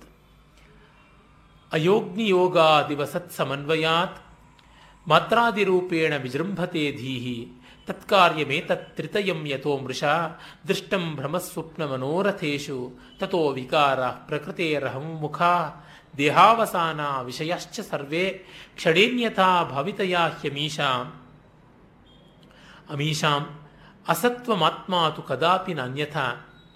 ಬೆಂಕಿಯ ಮಧ್ಯದಲ್ಲಿ ಬಿದ್ದಂಥ ಕಬ್ಬಿಣದ ತುಂಡು ಕೆಂಪಗೆ ಕಾದು ಬೆಂಕಿಯೇ ಆಗಿರುವಂತೆ ತೋರುತ್ತೆ. ಹಾಗೆ ಈ ಆತ್ಮವಸ್ತು ಬುದ್ಧಿಯ ಸಂಬಂಧದಿಂದ ವಿಷಯ ಮತ್ತು ಲೋಕ ಎಲ್ಲ ಸಂಬಂಧಪಟ್ಟಂಥ ಸಂಗತಿಗಳಿಗೆ ಮಗ್ನವಾದಂತೆ, ಲೋಲ್ಪವಾದಂತೆ ತೋರಿಕೊಳ್ಳುತ್ತೆ.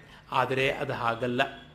ಕಬ್ಬಿಣವನ್ನು ಬೆಂಕಿಯಿಂದ ತೆಗೆದು ಸ್ವಲ್ಪ ಹೊತ್ತು ಇಟ್ಟರೆ ತಣ್ಣಗಾಗಿ ತಾನು ಬೆಂಕಿಗಿಂತ ಬೇರೆಯೇ ತನ್ನಿಸ್ಕೊಳ್ಳುತ್ತೆ ನೀರು ಎಷ್ಟು ಕಾದರೂ ಕೂಡ ಬೆಂಕಿಯನ್ನು ಆರಿಸುತ್ತೆ ಅನ್ನೋ ಗಾದೆ ಇದೆಯಲ್ಲ. ಹಾಗೆ ನಾವು ಬುದ್ಧಿ, ಮನಸ್ಸು ಮೊದಲಾದವು ಆತ್ಮ ಸಾನ್ನಿಹಿತ್ಯವನ್ನು ಪಡ್ಕೊಂಡು ಎಷ್ಟು ಉನ್ನತಿಕೆಯನ್ನು ಪಡೆದರೂ ಕೂಡ ಅವು ನಿಜವಾಗಿ ಉನ್ನತವಲ್ಲ. ನಾವು ಕೆಲವೊಮ್ಮೆ ಅನುಕೂಲ ಸಿಂಧುವಾದಂಥ ಉಪಾಯಗಳನ್ನು ಮಾಡ್ಕೊಂಡು ಬಿಡ್ತೀವಿ ಏನಿಲ್ಲ, ಮನಸ್ಸು ಚೆನ್ನಾಗಿದ್ದರೆ ಸಾಕು. ಏನು ಮಾಡದೇ ಇದ್ದರೆ ನಡೆಯುತ್ತೆ ಅಂತ. ಮನಸ್ಸು ಚೆನ್ನಾಗಿರೋದು ಹೇಗೆ? ಮನಸ್ಸೇ ಕೆಡುಕು. ಇನ್ನು ಅದರೊಳಗೆ ಚೆನ್ನಾಗಿರುವುದು ಅಂತಂದ್ರೆ ಏನು ಚೆನ್ನಾಗಿ ಕೊಳ್ತಿರುವಂಥ ಒಂದು ತರಕಾರಿ ಕೊಡಿ ಅಂತಂದರೆ ಅಂಗಡಿಯನ್ನು ಕೊಡಗೋದಕ್ಕೆ ಸಾಧ್ಯವ? ಒಳ್ಳೆ ದುರ್ವಾಸನೆ ಬರುವಂಥದ್ದು ಯಾವ್ದಾದ್ರು ಇದೆಯಾ ಅಂತಂದರೆ ಸಾಧ್ಯ ಇಲ್ಲ. ಹಾಗೆ ಮನಸ್ಸೇ ವಿಕಲ್ಪ, ಮನಸ್ಸು ಸಂಕಲ್ಪ ವಿಕಲ್ಪಗಳ ಮುದ್ದೆ ಆಗಿದ್ದರಿಂದ ಅದನ್ನು ಲಯ ಮಾಡಿಕೊಂಡು ಹೊರತು, ನಾಶ ಮಾಡಿಕೊಂಡು ಹೊರತು ಸಾಧ್ಯವಾಗುವುದೇ ಇಲ್ಲ. ನಾವು ಬೂಟಾಟಿಕೆಯಿಂದ ಮೇಲೆ ಮೇಲೆ ತಿಪ್ಪೆ ಸಾರಿಸಿಬಿಡ್ತೀವಿ. ಅನುಕೂಲ ಸಿಂಧು ಮಾರ್ಗಗಳು. ಅವು they will suppress but they will not eradicate ಅವು ಈ ಹೊತ್ತು ಆಲೋಪತಿ ಕ್ಯಾನ್ಸರ್ಗೆ ಔಷಧ ಕೊಡುವಂತೆ. ಕ್ಯಾನ್ಸರ್ಗೆ ಯಾವುದೇ ರೀತಿಯಾದಂಥ ಮುಕ್ತಿಯನ್ನು ಕೊಡುವಂಥದ್ದಿಲ್ಲ. ಏನೋ ಶಮನವನ್ನು ಮಾಡುವಂಥದ್ದು ಇದೆಯಲ್ಲ ಅಥವಾ ಪೇನ್ ಕಿಲ್ಲರ್ಸ್ ಕೊಟ್ಟು ಯಾವ ಸ್ಪಾಂಡ್ಲೋಸಿಸ್ ಪ್ರಾಬ್ಲಮನ್ನು ನಿವಾರಿಸೋದಕ್ಕೆ ಸಾಧ್ಯ? ಅಷ್ಟೇ. ಏನು ಇಲ್ಲ, ಅಳ್ತಾ ಇರೋ ಮಗುವಿಗೆ ಒಂದಷ್ಟು ಅಪೀಮಿನ ಹಾಲನ್ನು ಹಾಕದಂತೆ ಆಗುತ್ತೆ, ಇನ್ನೇನು ಆಗೋದಿಲ್ಲ. ಒಂದು ಹೊತ್ತು ತಣ್ಣಗೆ ಮಲಗಿರುತ್ತೆ, ಮತ್ತು ಹೊಟ್ಟೆ ನೋವು ತಲೆನೋವು ಏನೋ ಆದರೆ ಅದು ಎದ್ದು ಮತ್ತೆ ಚೀರಾಡುತ್ತೆ ಅಷ್ಟೇ, ಇನ್ಯಾವುದೂ ಇಲ್ಲ. ಹಾಗಾಗಿ ಮನಸ್ಸು ಒಳ್ಳೆಯದಾಗ್ಬಿಟ್ರೆ ಸಾಕು ಅಂತ ಅನ್ನುವುದು ಅಲ್ಲವೇ ಅಲ್ಲ, ಮನಸ್ಸು ಇಲ್ಲವಾಗುವುದು. ಇಲ್ಲವಾದ ಮೇಲೆ ಮನಸ್ಸು ಒಳ್ಳೆಯದಾಗತ್ತೆ ಇದು ಅಲ್ಲಿರುವ ಸ್ವಾರಸ್ಯ. ಯಾವಾಗ ಅದು ತನ್ನ ಸ್ವರೂಪವನ್ನೇ ಕಳ್ಕೊಂಡು ಬಿಡುತ್ತೋ ಆಗ ಅದು ದಗ್ಧಪಟ ನ್ಯಾಯದಂತೆ ಇರುತ್ತೆ. ಬಟ್ಟೆ ಸುಟ್ಟು ಹೋಗಿದ್ರು, ಆ ಬಟ್ಟೆಯ ಆಕಾರದಲ್ಲಿಯೇ ಬೂದಿ ಇರುತ್ತೆ. ಬಟ್ಟೆಯ ತನ ಒಂದಿಷ್ಟು ಇಲ್ಲ, ಆಕಾರ ಮಾತ್ರ ಇದೆ. ಆ ರೀತಿಯಾದಂಥ ಸ್ಥಿತಿ ಬರುತ್ತೆ. ಅಯಸ್ಕಾಂತದ ಸಂಪರ್ಕ ಇದ್ದಾಗ ಕಬ್ಬಿಣವು ಅಯಸ್ಕಾಂತದಂತೆ ವರ್ತಿಸುತ್ತೆ.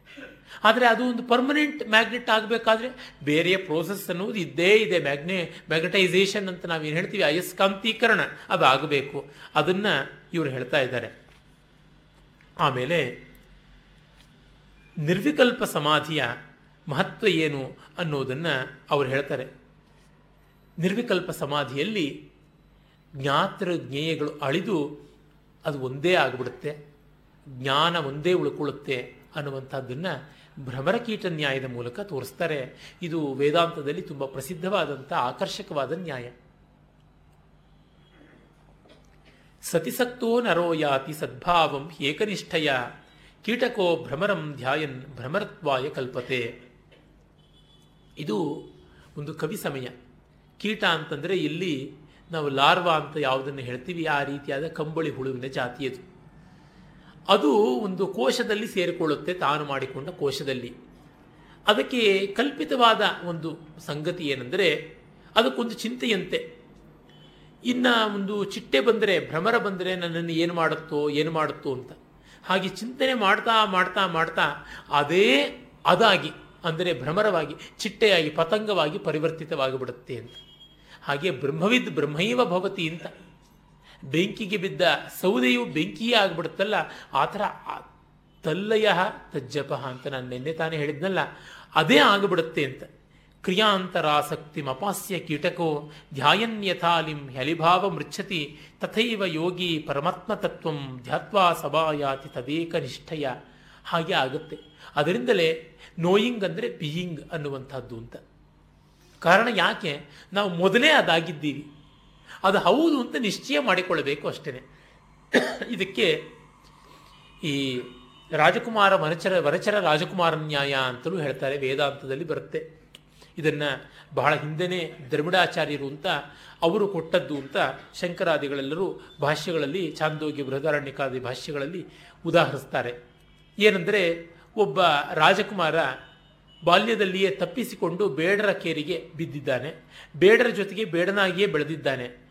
ಅವನನ್ನು ಎಳೆ ವಯಸ್ಸಿನಲ್ಲಿ ಬಲ್ಲವನಾದ ಒಬ್ಬ ಕಾಡಿನಲ್ಲಿ ಅವನನ್ನು ಕಂಡು, ಅಪ್ಪ, ನೀನು ಬೇಡ ಅಲ್ಲ, ನೀನು ರಾಜಕುಮಾರ ಅಂತ ಹೇಳಿ ಅವನಿಗೆ ಮನದಟ್ಟು ಮಾಡಿಸ್ತಾನೆ. ಮನದಟ್ಟು ಮಾಡಿಸಿದ್ಮೇಲೆ ಆ, ಹೌದು, ಈಗ ನಾನು ರಾಜಕುಮಾರ ಅಂತ ಅಂದ್ಕೋತಾನೆ. ಯಾವಾಗ ರಾಜಕುಮಾರ ಆಗಿರಲಿಲ್ಲ? ಮೊದಲಿಂದಲೂ ಆಗಿದ್ದ. ಅವನಿಗೆ ಗೊತ್ತಿರಲಿಲ್ಲ.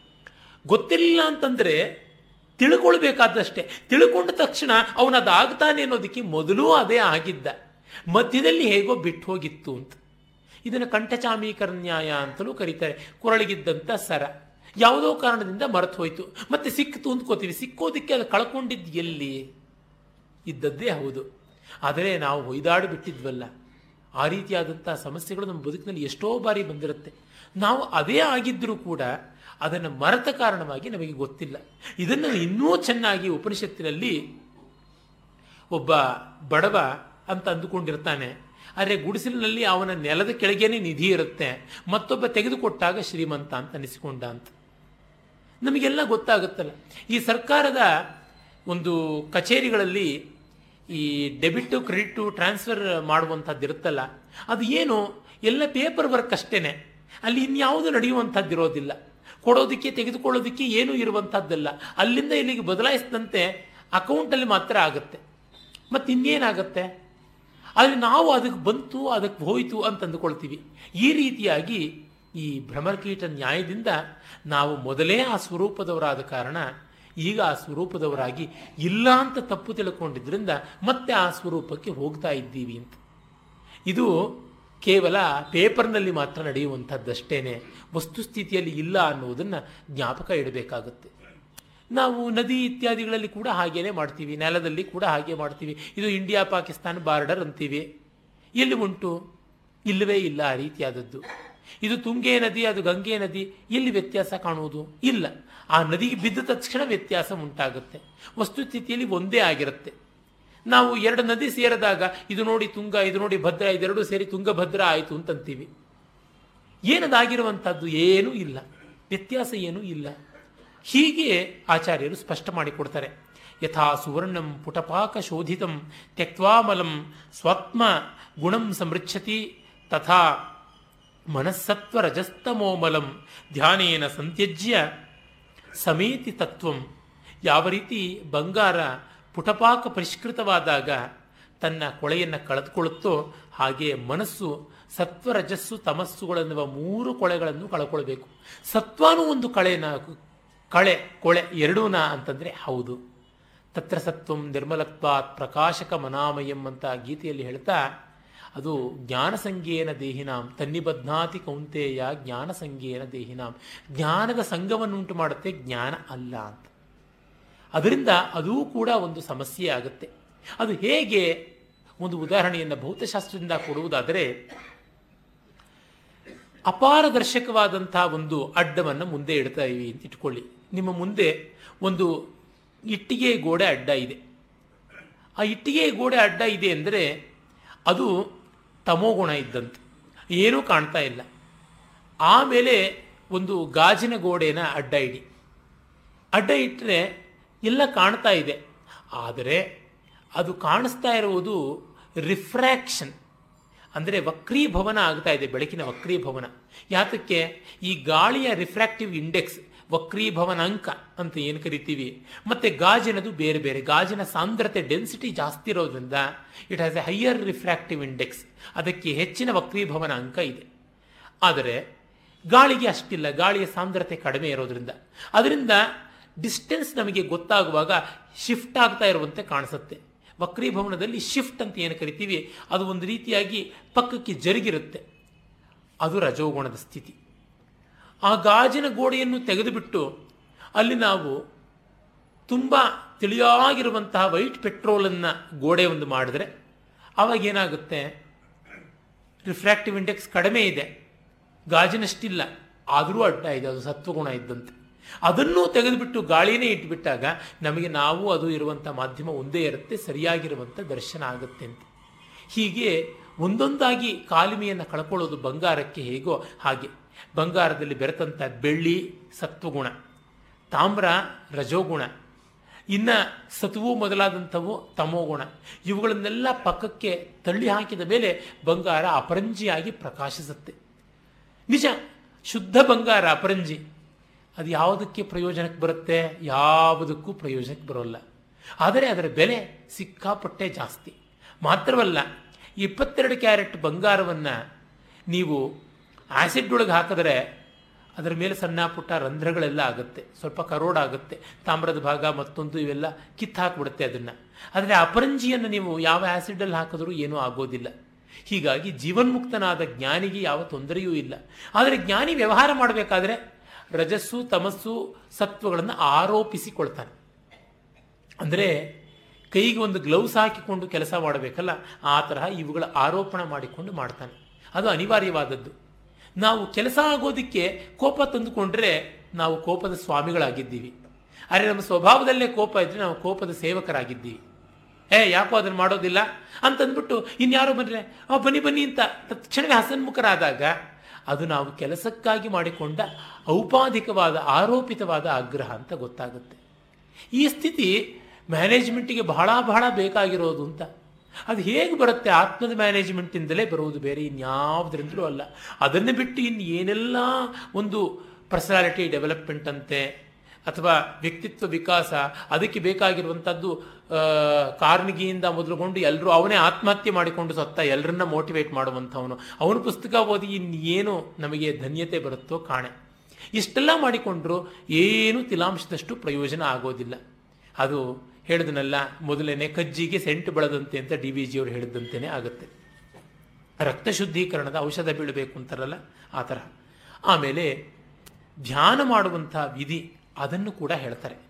ಈ ಗುಣತ್ರಯಗಳನ್ನು ಕ್ಷಾಲನ ಮಾಡಿಕೊಳ್ಳುವಲ್ಲಿ ಒಂದು ಸ್ವಲ್ಪ ಧ್ಯಾನದ ಪ್ರಯೋಜನ ಉಂಟು. ಅದನ್ನು ಹೇಳ್ತಾರೆ, ಯೋಗಸ್ಯ ಪ್ರಥಮಂ ದ್ವಾರಂ ವಾಂಗ್ ನಿರೋಧೋಪರಿಗ್ರಹ ನಿರಾಶಾಚ ನಿರೀಹಾಚ ನಿತ್ಯಮೇಕಾಂತಶೀಲತ.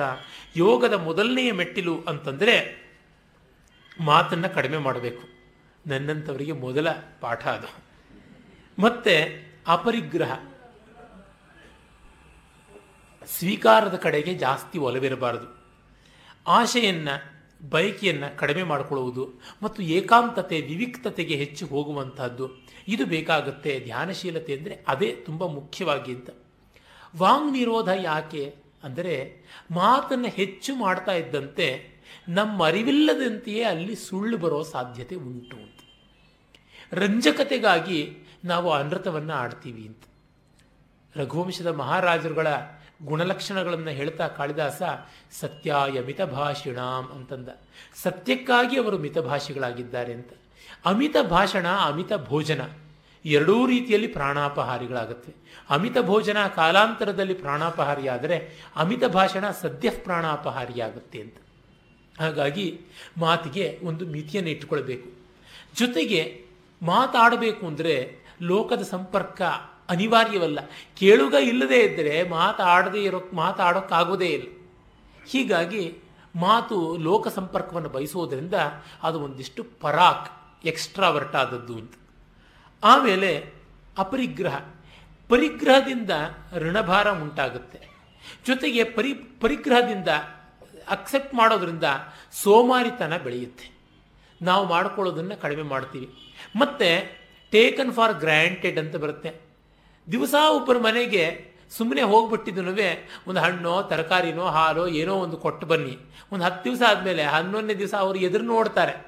ಇವತ್ತು ಯಾಕೆ ತರಕಾರಿ ಕೊಂಡ್ಕೊಳ್ಳೋದು ಅಲ್ಲಿಂದ ಬರುತ್ತಲ್ಲ ಅಂತ. ಹೀಗೆ ಅಪರಿಗ್ರಹ ಅನ್ನುವುದು ಈ ಎಲ್ಲ ದುರ್ಗುಣಗಳನ್ನು ಕಡಿಮೆ ಮಾಡುತ್ತೆ. ಮನುಸ್ಮೃತಿಯಲ್ಲಿ ಬರುತ್ತೆ, ಒಂದೇ ಊರಲ್ಲಿದ್ದವರು ಇನ್ನೊಬ್ಬರ ಮನೆಗೆ ಅಕಾರಣವಾಗಿ ಊಟಕ್ಕೆ ಹೋಗಬಾರದು ಅಂತ. ಏನೋ ಒಂದು ಕಾರಣ ಇದ್ದು ಊಟಕ್ಕೆ ಹೋಗಬೇಕು ಅಂತ ಹೇಳ್ಬಿಟ್ಟಿದನು ಅಂತ. ಆ ರೀತಿಯಾದದ್ದು ಅಪರಿಗ್ರಹ. ಆ ಅಪರಿಗ್ರಹ ವ್ರತದ ಮಹಾತ್ಮ್ಯವನ್ನು ಇತಿಹಾಸ ಪುರಾಣಗಳು ಬಹಳ ವಿಶೇಷವಾಗಿ ಕೊಂಡಾಡಿವೆ. ತುಂಬ ತುಂಬ ವಿಶೇಷವಾಗಿ ಕೊಂಡಾಡಿವೆ. ಆ ಅಪರಿಗ್ರಹ ವ್ರತದಿಂದ ಸರ್ವವಿದ್ಯೆಗಳಿಗೂ ಪ್ರತಿಷ್ಠಾನ ಉಂಟಾಗುತ್ತೆ ಅಂತ. ಯೋಗಶಾಸ್ತ್ರದಲ್ಲಿ ಒಂದು ಮಾತು ಬರುತ್ತೆ, ಕಿಂ ನಾಮ ಮಹಾರತ್ನಂ. ಯಾವುದು ಮಹಾರತ್ನ ಅಂದರೆ ಎದೇತದ ಅಪರಿಗ್ರಹೋ ನಾಮ. ಯಾವುದು ದೊಡ್ಡ ಬೆಲೆ ಬಾಳುವ ವಜ್ರ, ಕೊಹಿನೂರಲ್ಲ, ಜಕೋಬಲ್ಲ ಮತ್ಯಾವುದೂ ಅಲ್ಲ. ಆ ಮಹಾರತ್ನ ಯಾವುದು? ಎಕ್ಸ್ಪೆಕ್ಟ್ ಮಾಡದೇ ಇರುವಂಥದ್ದು ಯಾವುದನ್ನು ಸ್ವೀಕರಿಸದೇ ಇರುವಂಥದ್ದೇ ದೊಡ್ಡ ರತ್ನ ಅಂತ ಹೇಳಿಬಿಟ್ಟು. ಮತ್ತೆ ಪಡೆದದ್ದಕ್ಕೆ ಯಾವುದಾದ್ರೂ ಒಂದು ರೀತಿಯಾಗಿ ನಾವು ಬೆಲೆಯನ್ನು ಕೊಡಬೇಕು. ಹಾಗೆ ಕೊಡದಿದ್ದರೆ ನಮ್ಮಲ್ಲಿ ತಳಮಳ ಉಂಟಾಗ್ಬಿಡುತ್ತೆ. ನಾವು ಎಷ್ಟೋ ಜನರ ಪ್ರವಾಸ ಕಥನಗಳಲ್ಲೆಲ್ಲ ಕೇಳಿದ್ದೀವಿ. ವಿದೇಶದಲ್ಲಿ ಅವರು ಎಲ್ಲೋ ಹೋಗಿರ್ತಾರೆ. ಹಲವರಿಗೆ ನಡೆದಿರುವಂಥದ್ದು ಅಲ್ಲಿ ಯಾರಿಗೋ ವಿಶ್ವೇಶ್ವರಯ್ಯವರ ಬದುಕಿನಲ್ಲಿ ಆಗಿದ್ದು ಮೊನ್ನೆ ಓದ್ತಾ ಇದ್ದೆ ನಾನು. ಅವರ, ಒಮ್ಮೆ ಅಮೆರಿಕಾಗೆ ಹೋಗಿದ್ದಾಗ ಅವರು ಅಲ್ಲಿ ಸೂಟ್ ಬಟ್ಟೆ ತೆಗೆದುಕೊಂಡು ಕೋಟನ್ನು ಹೊಲಿಸ್ತಾರೆ. ಅದಕ್ಕಿಂತಿಷ್ಟು ಡಾಲರ್ ಕೂಲಿ ಅಂತ. ಮತ್ತು ಅದನ್ನು ಹೊಲಿದು ಕೊಟ್ಟರೆ ಕರೆಕ್ಟ್ ಟೈಮಿಗೆ ಹೊಲ ಕೊಟ್ಟರೆ ಇನ್ನೂ ಹೆಚ್ಚು ಅಂತ ಇವರು ಹೇಳ್ತಾರೆ. ಕರೆಕ್ಟ್ ಟೈಮಿಗೆ ಹೊಲಿದಿಟ್ಟಿರ್ತಾನೆ. ಅದಕ್ಕೆ ಅವರು ಹೆಚ್ಚನ್ನು ಕೊಟ್ಬಿಡ್ತಾರೆ ಇವರು. ಆಮೇಲೆ ವಾಪಸ್ ಬಂದ್ಬಿಡ್ತಾರೆ. ಮತ್ತು ಆತ ಎಷ್ಟೆಷ್ಟೋ ಕಷ್ಟಪಟ್ಟುಕೊಂಡು ಇವರು ಹೋಟ್ಲನ್ನು ಹುಡುಕಿ ವಾಪಸ್ ಬಂದು ಎಕ್ಸ್ಟ್ರಾ ಐದು ಡಾಲರು ಏನಾಗಿರುತ್ತೆ ಕೊಡ್ತಾರೆ. ಯಾತಕ್ಕೆ ಅಂದರೆ ನೀವು ಕೊಟ್ಟಲ್ಲ ಇಲ್ಲ. ನನಗೆ ಕೂಲಿ ಎಷ್ಟೋ ಅಷ್ಟೇ ಸಲ್ಲಬೇಕಾಗಿತ್ತು ಅದಕ್ಕಿಂತ ಜಾಸ್ತಿ ಅಲ್ಲ ಅಂತ. ಏನೀಗ ಅಂತಂದರೆ, ತಗೊಂಡ್ರೆ, ನೋಡಿ, ಇದೇನೋ ಇಲ್ಲಿ ಕಸಿವಿಸಿ ಆಗುತ್ತೆ ಅಂತ ಎದೆ ತಟ್ಟಿ ತೋರಿಸ್ತಾನಂತೆ. ಅಂದರೆ ಜೀವಕ್ಕೆ ಹಿತವಾಗಲಿಲ್ಲ ಅನ್ನುವಂಥದ್ದು. ಹೀಗೆ ಅಪರಿಗ್ರಹ ವ್ರತಕ್ಕೆ ತನ್ನದೇ ಆದಂಥದ್ದು ವಿಶ್ವೇಶ್ವರಯ್ಯನವರಂತೂ ಜೀವನದಲ್ಲಿ ತುಂಬ ಕರ್ಮಠವಾಗಿ ಸಾಧಿಸಿಕೊಂಡು ಬಂದದ್ದು. ಕಥೆಗಳನ್ನೇ ದಂತಕಥೆಯಾಗಿ ನಾವು ಕೇಳಿದ್ದೀವಿ. ಅವರು ಸರ್ಕಿಟ್ ಹೋದಾಗ ಅಂದರೆ ಪ್ರವಾಸ ಹೋದಾಗ ಸರ್ಕಾರದ ಕೆಲಸದ ಮೇಲೆ ತಮ್ಮ ಸರ್ಕಾರಿ ಫೈಲ್ಗಳನ್ನು ನೋಡುವಾಗ ಸರ್ಕಾರಿ ಮೊಂಬತ್ತಿ ಉರಿಸ್ತಾ ಇದ್ರು. ತಮ್ಮ ಸ್ವಂತದ ಓದು ಬರಹಗಳಿಗೋಸ್ಕರವಾಗಿ ತಮ್ಮ ಮೊಂಬತ್ತಿಯನ್ನು ಉರಿಸ್ತಾ ಇದ್ರು ಅಂತ. ಅದು ನಿಜ ಇರಲಿಕ್ಕೆ ಸಾಕು ಅನ್ನುವ ಮಟ್ಟಕ್ಕೆ ಅವರ ಒಂದು ಅಪರಿಗ್ರಹ ವ್ರತತ್ವದ ತೀಕ್ಷ್ಣತೆ ಇದ್ದದ್ದಲ್ವೇ. ಹೀಗೆ ಆ ಅಪರಿಗ್ರಹದಿಂದ ನಿರಾಶೆ, ನಿರೀಹೆ ತಾನಾಗಿ ಸಿದ್ಧವಾಗುತ್ತದೆ. ನಮ್ಮ ಸ್ನೇಹಿತರು ತುಂಬ ಶ್ರೀಮಂತರೇ ಇರಬಹುದು ಬಹಳ ಅನುಕೂಲಸ್ಥರೇನೇ ಇರಬಹುದು ಆದರೆ ನಾವು ಅವರನ್ನು ಯಾಕೆ ಕೇಳಬೇಕು? ನಮಗೆ ನಿಜವಾಗಿ ತೊಂದರೆ ಇದ್ದರೆ ಬೇಕು ಅನಿಸಿದ್ರೆ ಕೇಳೋಣ. ಬೇಕು ಅನಿಸದೇ ಇರುವ ಗಳಿಗೆ ಯಾವುದು? ಏನಿಲ್ಲದೆ ಇದ್ರೆ ಸುಮ್ಮನೆ ಇರಲಿ ಅಂತ ಹೇಳ್ಬಿಟ್ಟು ನಾವು ಅಂದ್ಕೊಳ್ಳೋದುಂಟು. ಇರಲಿ ಏನು, ಎಲ್ಲಿ ಹಾಳಾಗೋಗುತ್ತೆ ಅಂತ ಅಂದು ಹಾಳು ಮೂಳು ಬೇಕಾದಷ್ಟು ನಾವು ಸೇರಿಸ್ಕೋತಾ ಇರ್ತೀವಲ್ಲ. ಯಾವುದೇ ಒಂದು ಸ್ನೇಹವನ್ನು ಎನ್ಕ್ಯಾಶ್ ಮಾಡದೇ ಇರುವುದೇ ತುಂಬ ದೊಡ್ಡ ಅಸೆಟ್. ಡಿ ವಿ ಜಿಯವರು ಅವರ ಜನ್ಮಶತಾಬ್ದಿಯ ಕಾಲದಲ್ಲಿ ಎಷ್ಟೋ ಚೆಕ್ಗಳು ಎನ್ಕ್ಯಾಶ್ ಆಗದೇ ಇದ್ದಿದ್ದನ್ನು ಉಳಿದದ್ದು ಪೆಟಾರಿ ತೆಗೆದಾಗ ಸಿಕ್ತು ಅಂತ ಒಂದು ಎಕ್ಸಿಬಿಷನ್ ಆಗಿತ್ತಲ್ಲ. ಅವರು ಯಾವ ಸ್ನೇಹವನ್ನು ಎನ್ಕ್ಯಾಶ್ ಮಾಡಲಿಲ್ಲ ಅಂತ. ಮಾಡಿದ ತತ್ಕ್ಷಣವೇನೆ ನಮಗೆ ಕ್ಲೈಬ್ಯ ಕೀಳರಿಮೆ ಉಂಟಾಗುತ್ತೆ. ಮತ್ತೊಮ್ಮೆ ಅವರ ಹತ್ರ ಕೇಳುವಾಗ ಗಂಟ್ಲು ಹಿಡಿಯುತ್ತೆ. ಜೊತೆಗೆ ಅವ್ರಿಗೂ ಕೂಡ ನಮ್ಮ ಜೊತೆ ವ್ಯವಹರಿಸುವಾಗ ಏನೋ ಒಂದು ಮುಜುಗರ ಉಂಟಾಗುತ್ತೆ. ಸಂತೋಷವಾಗಿ ಆದಾಗ ತೊಂದರೆ ಇಲ್ಲ. ದೈನ್ಯ ಉಂಟಾಗುವಂತೆ ಆದಾಗ ಕಷ್ಟ. ಅಪರಿಗ್ರಹ ಅನ್ನುವುದು ಅದೇನೆ. ಪರಿಗ್ರಹ ಕಾಲದಲ್ಲಿ ದೈನ್ಯ ಆಗದೇ ಇರುವಂತಹದ್ದು ಅಪರಿಗ್ರಹ ಅಂತ ಇಟ್ಟುಕೊಂಡ್ರೆ ಅದಕ್ಕೆ ಲಕ್ಷಣ ಸರಿಯಾಗಿ ಸಿದ್ಧಿಯಾಗುತ್ತೆ ಅನಿಸುತ್ತೆ. ಮುಂದೆ ನಾಳೆ ಬೇರೆ ಧ್ಯಾನದ ಆಯಾಮಗಳನ್ನು ಮತ್ತಷ್ಟು ವಿಸ್ತಾರವಾಗಿ ನೋಡೋಣ. ತತ್ಸುತ್ತೆ